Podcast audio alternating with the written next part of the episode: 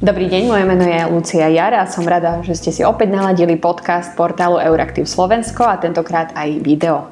Dnes sa budeme zhovárať o Číne, o tom, ako sa so zmenami na globálnej politickej scéne, ktoré súvisia napríklad s výmenou stráži v Bielom dome alebo pokračovaním pandémie COVID-19, menia aj vzťahy Európskej únie a Číny.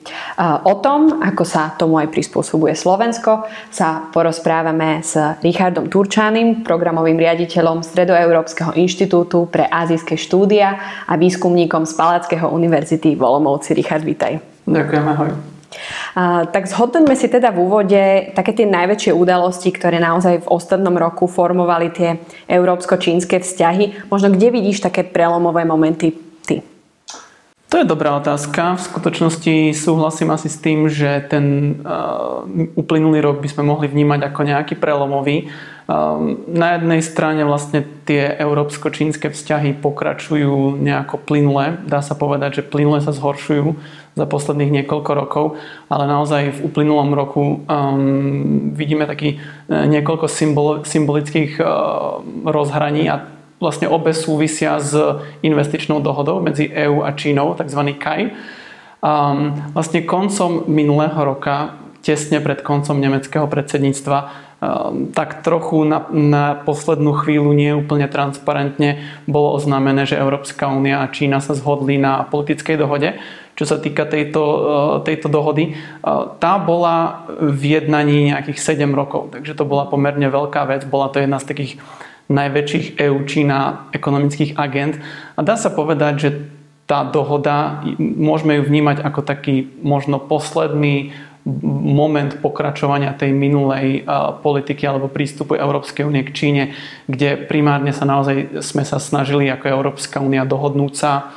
Um, a vlastne snažili sme sa primárne o o to, aby sme mali lepší prístup na čínsky trh, ktorý je dlhodobo ehm, nie je príliš otvorený. Európsky investori tam nemajú vlastne také podmienky ako čínsky investori v Európe, takže táto dohoda to mala eh, adresovať.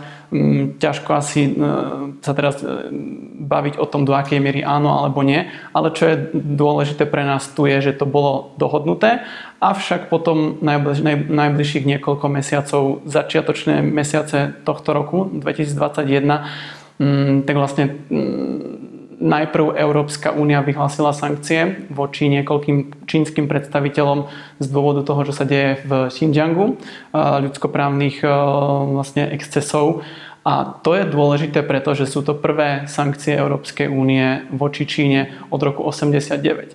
Takže samozrejme tie sankcie nie sú niečo, čo e, Čínu prinúti zmeniť svoje jednanie, ale je to symbolický krok. E, no ale na tieto európske sankcie zareagovala Čína uvalením sankcií voči e, niekoľkým európskym politikom, aj poslancom Európskeho parlamentu, aj rôznym výskumníkom, vlastne, ktorí vôbec nepracujú pre vlády, čo bolo vnímané ako eskalácia a teda ako odvetu na tie čínske sankcie potom Európsky parlament zmrazil tú dohodu o investícii. Takže myslím si, že tá, tá investičná dohoda je taký nejaký symbol toho minulého prístupu, kde um, navrh mala tá snaha dohodnúť sa ekonomicky a vlastne snaha získať pre Európu čo najlepší prístup na čínsky trh, ale potom, ako sme videli, tak e, vlastne problémy, čo sa týka hodnôt ľudských práv, politické problémy, potom viedli k zmrazeniu tej dohody a ja nejak nečakám, že by tá dohoda bola rozmrazená v najbližšej dobe.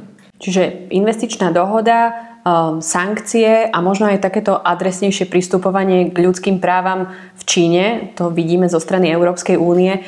Uh, zdá sa ti, že Európska únia aj tým pádom mení svoju stratégiu, možno vplyvom Spojených štátov, prípadne inými vplyvmi, ale predsa len v minulosti sme videli, že napríklad Nemecko bolo veľkým ťahúňom tých vzťahov Európskej únie a Číny. Um, teraz sa to pravdepodobne mení a Európska únia bude adresnejšia. Ako sa teda tá stratégia uh, bude v najbližších um, mesiacoch možno podľa teba meniť?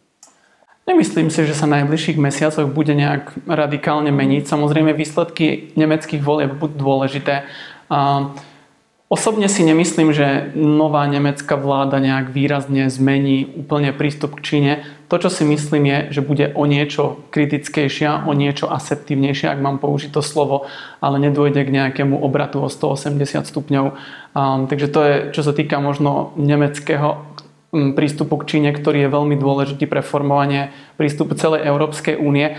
Ale to, čo je dôležité, je možno pred nejakými dvoma rokmi Európska únia prijala dokument, v ktorom nazvala vzťahy s Čínou, um, vlastne Čínu nazvala ako partner, konkurent a rival.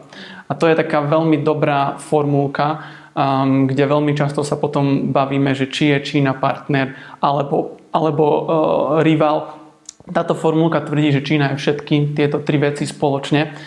A um, vlastne to symbolizovalo, pretože poprvýkrát vlastne Európska únia naznačila a začala pracovať s tým, že Čína je rival. Dovtedy to bolo hlavne o partnerstve, samozrejme ekonomickej konkurencii, ale ten rival to bola veľká novinka a dalo by sa povedať, že odvtedy um, to rivalstvo, ktoré súvisí hlavne s témami ľudských práv, hodnôt, uh, medzinárodného práva a podobne, že toto sa stáva veľmi viditeľným. Takže to je asi taká, taká zmena a toto bude uh, pokračovať do budúcnosti. Ešte možno posledná vec, čo si sa pýtala na ten uh, vplyv z USA.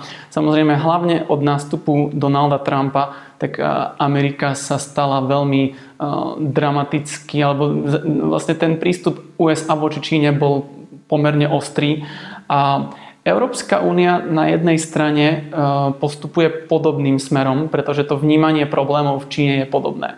Či už čo sa týka ekonomického protekcionizmu, podpory čínskych podnikov, samozrejme čo sa týka ľudskoprávneho vývoja Hongkongu a tak ďalej a tak ďalej ale zároveň počas Donalda Trumpa vznikol pomerne mm, veľký rozdiel medzi tým, ako Európska únia chce konať a ako konal Donald Trump. Tento rozdiel sa o niečo zmenšil počas nového prezidenta Bidena, ale nemyslím si, že Európska únia mm, je ochotná naskočiť nejak za USA, pretože Konec koncov nikto presne nevie, ako dlho tu zostane Biden, kto bude ďalší prezident. A konečnom dôsledku napríklad aj udalosti posledných týždňov, keď USA podpísali dohodu s Veľkou Britániou a Austráliou bez akejkoľvek konzultácie. Toto bol e, minimálne symbolicky veľmi ostré gesto aj voči Európskej únii, ktorá vlastne bola prekvapená a vnímala to tak, že zostala, vlastne dozvedela sa o tom z médií. Takže myslím si, že Európska únia sa bude snažiť o nejaký vlastný prístup k Číne, ktorý samozrejme bude podobný ako USA, ale nebude úplne jednoliatý. Ale musí, si asi, musí sa asi rozhodnúť, že v ktorých oblastiach chce mať ten prístup partnerský, kedy konkurenčný a kedy asi rizikový. Zdá sa, že ten konkurenčný napríklad je, je hlavne taká ekonomická oblasť, opravom, ak sa milím. No a ak sa teda porozprávame trošku o tej ekonomike, tak um, je tu možno ten trend, alebo vnímaš e, aj ty taký trend e, trochu možno obmedzovať e, akési čínske produkty, čínsky vplyv v rámci Európskej únie. Zostaňme teraz v rámci Európskej únie. Mm. únie. Napríklad príklad, teda dva týždňa asi dozadu Litva začala obmedzovať, respektíve radí svojim obyvateľom, aby sa zbavili čínskych telefónov. Máme tu čipovú krízu, ktorá možno nejako nepriamo Ehm, súvisí aj s dodávkami z Číny. Ehm, myslíš si, že bude ten ekonomický trend ehm, jednak posilňovať tú svoju strategickú autonómiu v rámci Európskej únie, čo sa týka aj možno produktov alebo ekonomiky voči Číne, ale možno aj na druhej strane byť taký asertívnejší voči Číne a, a možno otvorenejšie odmietať nejaké ich aj produkty. Súhlasím s tým, čo si povedal na začiatok, že uh, tie tri um, póly tej formulky sa dajú nejak vo všeobecnosti aplikovať na určité oblasti. Uh, čiže ten konkurent platí hlavne pre ekonomiku.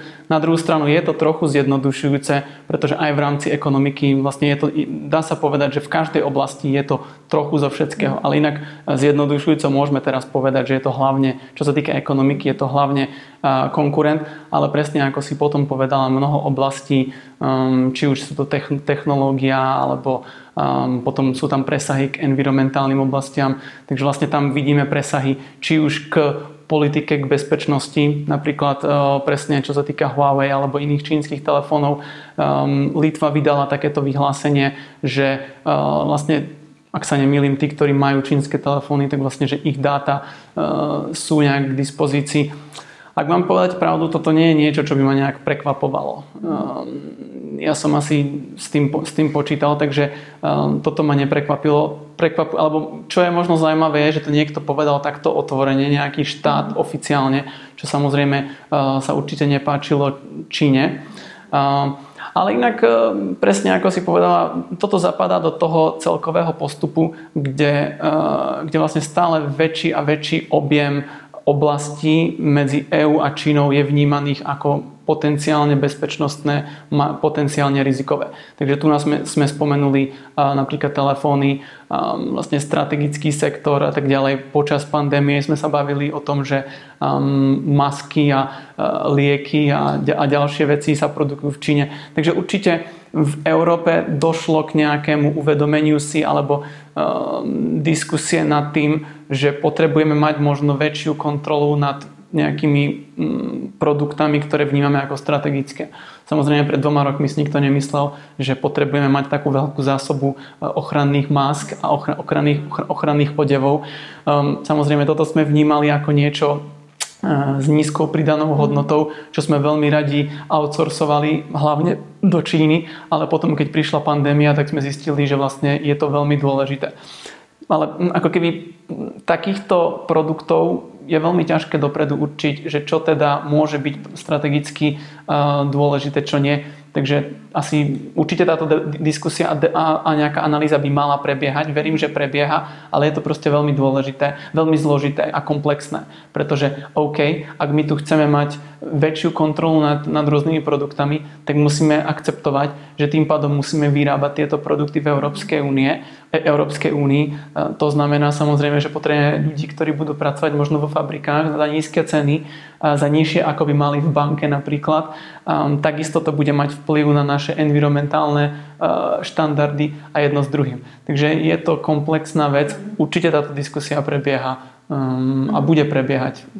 A keď sa ešte dostanem e, k tej, tomu rozdeleniu, že konkurent, e, konkurent, rival a teda aj partner, tak veľa sa hovorí aj o tom, že možno Čína by mala byť, alebo Európska únia má takú ambíciu, aby Čína bola, e, bola partnerom napríklad pri klimatických témach.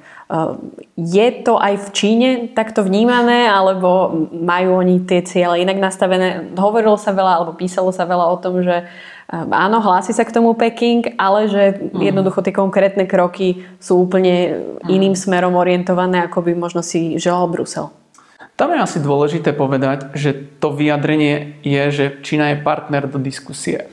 A um, Možno ten pojem partner je také trochu zavádzajúce, lebo partner môže znamenať množstvo vecí. Môže to znamenať niekto, s kým máme takmer 100% súhru a spolupracujeme na spoločnom cieli rovnakým spôsobom. Ale partner do diskusie, myslím si, že v tomto prípade znamená niečo iné. A znamená to jednoducho to, že Európska únia a v skutočnosti väčšina ľudí v Európe to vníma tak, že jednoducho my nedokážeme riešiť rôzne otázky, globál, globálne otázky, klimatické zmeny, environmentálne otázky, aj iné, pandémia. Takže to nie je o to, že či my Číne veríme alebo nie, či ju máme radi alebo nie. V skutočnosti, a to, to, to sú aj výsledky našich výskumov, Európa Číne neverí. Takže to nie je, že my sme Čínu vnímame ako partner, lebo im veríme. Práve naopak, my Číne neveríme a napriek tomu vnímame, že s nimi musíme jednať o týchto otázkach, lebo proste neviem si predstaviť, aká je iná alternatíva. Mm. Proste alternatíva nejednať s nimi, ehm, ťažko si predstaviť, že to pomôže k vyriešeniu týchto otázok. Určite. Keď sa pozrieme na to, ako to vníma Peking, ako to vníma Čína, všetky tie zmeny, ktoré sa za posledný rok uh, udiali. Vidíš tam nejaké možno trendy uh, v politike voči Európskej únii, uh, ktoré sa možno zásadne zmenili? Opäť, o čom sa teda píše a hovorí, je, že um, Čína má možno takú ambíciu uh, tak trochu aj rozdeľovať Európsku úniu, možno sa viac rozprávať s konkrétnymi členmi, ale povedzme si zase to bola politika aj uh, bývalého prezidenta uh, Spojených štátov, takže je naozaj Čína taká skôr rozdeľovačná v tomto, alebo, alebo aký, aký je ten dialog s Bruselom? Myslím, že v prvom rade by som povedal, že ten čínsky prístup voči Európskej únii sa stáva tzv. asertívnejším za posledných 10-20 rokov alebo nejak kontinuálne sa mení. Asi tie sankcie sú toho dôkazom. Mm, čínske jednoznačne.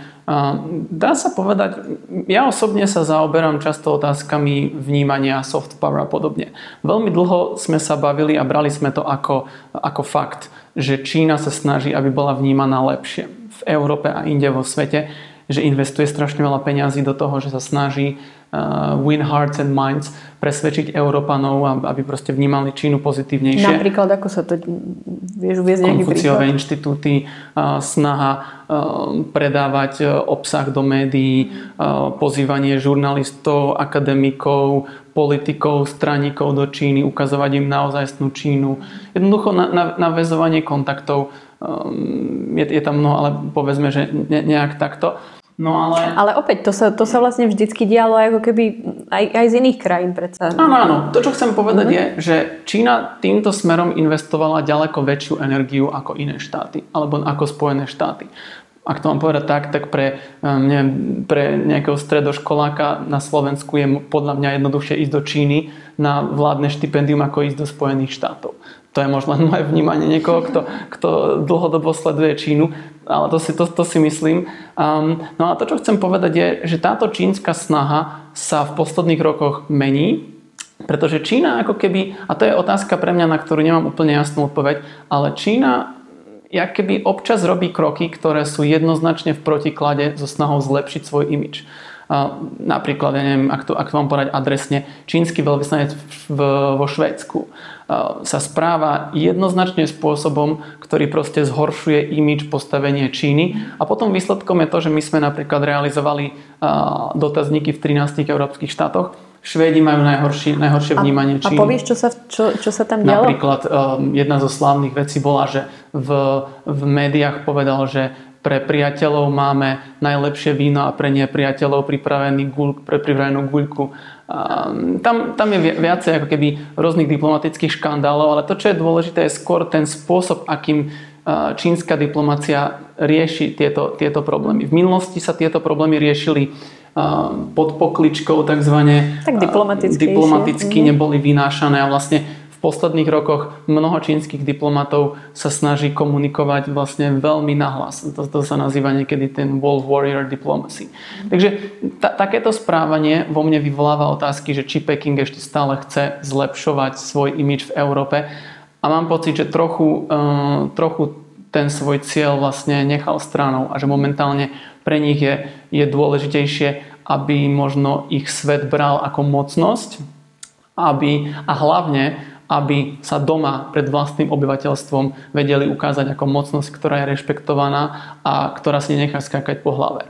Takže to je možno taký obrad, e, ktorý, ktorý podľa mňa nastal v čínskej zahraničnej politike. Čiže ako keby im záležalo možno viac na, na tom imidži aj teda v zahraničí. Práve svojom. menej. V zahraničí im už nejde o to, aby, aby ich zahraničie malo rado. Ale aby ich vnímalo možno. Aby ich vnímalo ako mocnosť. Mm-hmm. Aha ale potom smerom dovnútra chcú, chcú jednoznačne komunikovať pred svojim vlastným obyvateľstvom, že pozrite sa, um, západné mocnosti nám už nemôžu skákať po hlave, my si to už nedáme. A to je taký, taká spoločná črta asi viacerých autoritárskych režimov, keď sa pozrieme aj na, na Rusko alebo, no. alebo na Turecko. Za, ale keby v, oproti minulosti je tam určitá zmena. V minulosti vlastne čínska diplomácia si do, do určitej miery naozaj ustupovala len preto, aby to pomohlo ich obchodu, investíciám, ekonomickému rozvoju. Zdá sa, že teraz si už myslia, že už sú dosť mocní a že už to nepotrebujú. Aha, to rozumiem. No a poďme ešte e, nakoniec do stredoeurópskeho regiónu tu sa tiež celkom dejú zmeny, pretože ten známy formát 17 plus 1, teda Čína plus 17 stredo- a východoeurópskych krajín um, bol ako tak funkčný. Uh, prednedávnom sa opäť uh, práve Litva uh, rozhodla, že tento formát opúšťa. Viaceré pobaltské krajiny hovoria o tom, že, že pravdepodobne z tohto formátu vystúpia. Um, vidíš tento trend možno, že naozaj stredo- a východoeurópske krajiny sa možno cítia bližšie predsa len k Bruselu alebo povedzme k Washingtonu a preto robia takéto rozhodnutia, alebo neviem. Tak jednoznačne sa štáty v strednej východnej Európe cítia byť bližšie k Bruselu k Washingtonu než k Pekingu. Myslím si, že nikdy to ani nebola otázka. Myslím, že voči tomuto e, formátu existovalo mnoho mýtov a tak trochu mnoho ľudí si do toho projektovalo či už vlastné e, nejaké sny alebo nočné mory. Tie sny boli, že e, možno niektoré štáty tu v regióne si mysleli, že Čína im pomôže ekonomicky zrazu skokovo vzrásť čo nikdy nebola realistická šanca. Na Balkáne sa hovorilo, že postavujú infra- infraštruktúru. A u nás tam nejaká stavia, ale často predraženie ale... a, a samozrejme to, to... A to nie je dané. To, to nie je také, že zrazu sa e, jedna 30 kilometrová diálnica urobí z, e, z nejakého štátu Švajčiarsko. Um, každopádne, každopádne to ako keby bol taký nejaký um, taký nejaký sen mnohých a to sa ukázalo, že je proste nerealistické. Ja a moji kolegovia sme to veľmi dlho hovorili, že proste všetky tieto sny sú nerealistické Paradoxne stále sa občas objavujú takéto správy o tom, ako u nás na Slovensku Čína vybuduje toto a tamto a tie správy sa vlastne recyklujú, my sa z toho už smejeme. Už e, tretíkrát tu prišiel prvý čínsky vlak Aha, a, a, a, a, a podobne. Um, na druhú stranu potom mnoho ľudí, ako som povedal, si do toho projektovalo tie svoje nočné mory o tom, že toto sú postkomunistické štáty a že či náhodou teraz um, sa neobrátia smerom k Pekingu. Ty si sa aj pýtala to, že či teda Čína uh, nerozdeluje Európsku úniu. Um, do určitej miery uh, ten, ten formát bol rozdeľujúci, um, pretože vlastne pôsob... Ako, Povedal by som možno stručne, že ten formát ukázal rozdelenosť Európskej únie. On možno úplne ju akože nerozdelil, alebo to nie je to, čo by to rozdeľovalo, ale keby znázornilo to určité také takú nedôveru a proste rôzne nenaplnené e, ciele nás tu v Strednej Európe a potom možno ľudí vo Francúzsku, v Bruseli, e, ktorí majú úplne inú perspektívu na, to, na, na, na toto. A potom vlastne títo ľudia, alebo na, na základe takéhoto vnímania možno niektorí boli prekvapení, že OK, najprv sa tieto štáty prisunuli k e, Pekingu, teraz sa, sa prisúvajú späť. V skutočnosti to nebolo ani jedno, ani druhé. Tieto štáty, väčšina z nich, alebo mnohé z nich, najprv dúfali, že získajú nejaké ekonomické benefity a keď sa začalo ukazovať, že tie ekonomické benefity neprídu, tak postupne tie štáty začali z tohto ustupovať. A ako si spomenula, tak Litva um, je vlastne prvý štát, ktorý oznámil, že z tejto platformy uh, odstúpi. To je možno také teatrálne gesto aj preto, že táto platforma to nie je medzinárodná organizácia.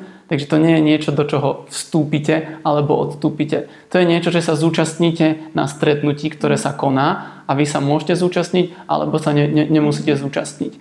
Um, možno otázka je, že čo presne Litva týmto dosiahne ja musím povedať, Litva vlastne, a ja, ja to rozumiem túto perspektívu, Litva tvrdí, že e, by bolo oveľa lepšie, keby sa s Čínou stretli 26 e, štátov Európskej únie a Čína. A s tým úplne súhlasím. Ak by niečo takéto bolo, tak naozaj potom 16 plus 1 by, by nemalo uh, vlastne nejaký cieľ. Um, ale ak to tak nie je, tak ja si osobne myslím, že pre tieto štáty, väčšina z nich štáty Európskej únie, je stále možno efektívnejšie stretnúť sa s Čínou a na všetkých úrovniach kontaktu s Čínou e, prezentovať vlastne tie ciele, ktoré by boli v súlade s Európskou úniou. Takže ak to mám povedať z pohľadu Litvy, Litva vlastne teraz stratila možnosť stretnúť sa s čínskym premiérom a povedať mu, čo si myslia o Huawei, o, o ľudských právach v Číne a podobne. A tak povedali mu to veľmi otvorene. Nemyslí si, že tento hmm. formát je už tak trochu aj prežitý? A hlavne, v teraz, hlavne v tejto súčasnej situácii, keď naozaj vidíme, že padla tá investičná dohoda, máme tu sankcie, ten, ten smer, už, už ani možno na začiatku, keď sme, na začiatku pandémie, keď sme vnímali, že aká, aká, aký veľký vplyv Číny tu možno je cez zdravotnícke pomôcky mm. a tak ďalej, možno aj potom aj na Balkáne, v Afrike. Ako veľmi sme to riešili, že, že tá, tá taká uh, rúšková diplomácia uh, je, je v Európe, že či predsa len už možno to 16 plus 1 nie je nie je taká prežitá vec. Ja si myslím, ty si pred chvíľou povedala, že v minulosti sa zdalo, že to fungovalo dobre a teraz je to prežité. Ja si myslím, že to nikdy nefungovalo dobre a tým pádom to ani nikdy nie je prežité. To proste, ja to, ja to vnímam tak, že to vždycky bol iba nejaký formát, kde sa naši slovenskí predstavitelia mohli stretnúť s čínskymi a niečo im odkomunikovať. Nemyslím si, že to fungovalo nejak inak. A myslíš si, že im aj niečo odkomunikovali? Úplne? No niečo im odkomunikovali, veď e, to vieme. Uh-huh. Otázka je, že či možno to najlepšie a podobne. Ale predsa len v tom formáte 11-12 členských štátov EÚ. Ja si proste myslím, ja rozumiem ešte raz, že ten formát je do určitej miery rozdeľujúci, takže áno, a chápem to, čo e, ten, toto gesto od Litvy. Na druhú stranu ja si myslím, že stále môže byť efekt. Čína tu zostane. Čína je skoro najväčšia ekonomika sveta, je to petina ľudstva, má veto v Bezpečnostnej rade OSN. To, ak sa s ňou prestaneme stretávať, podľa mňa nič nevyrieši.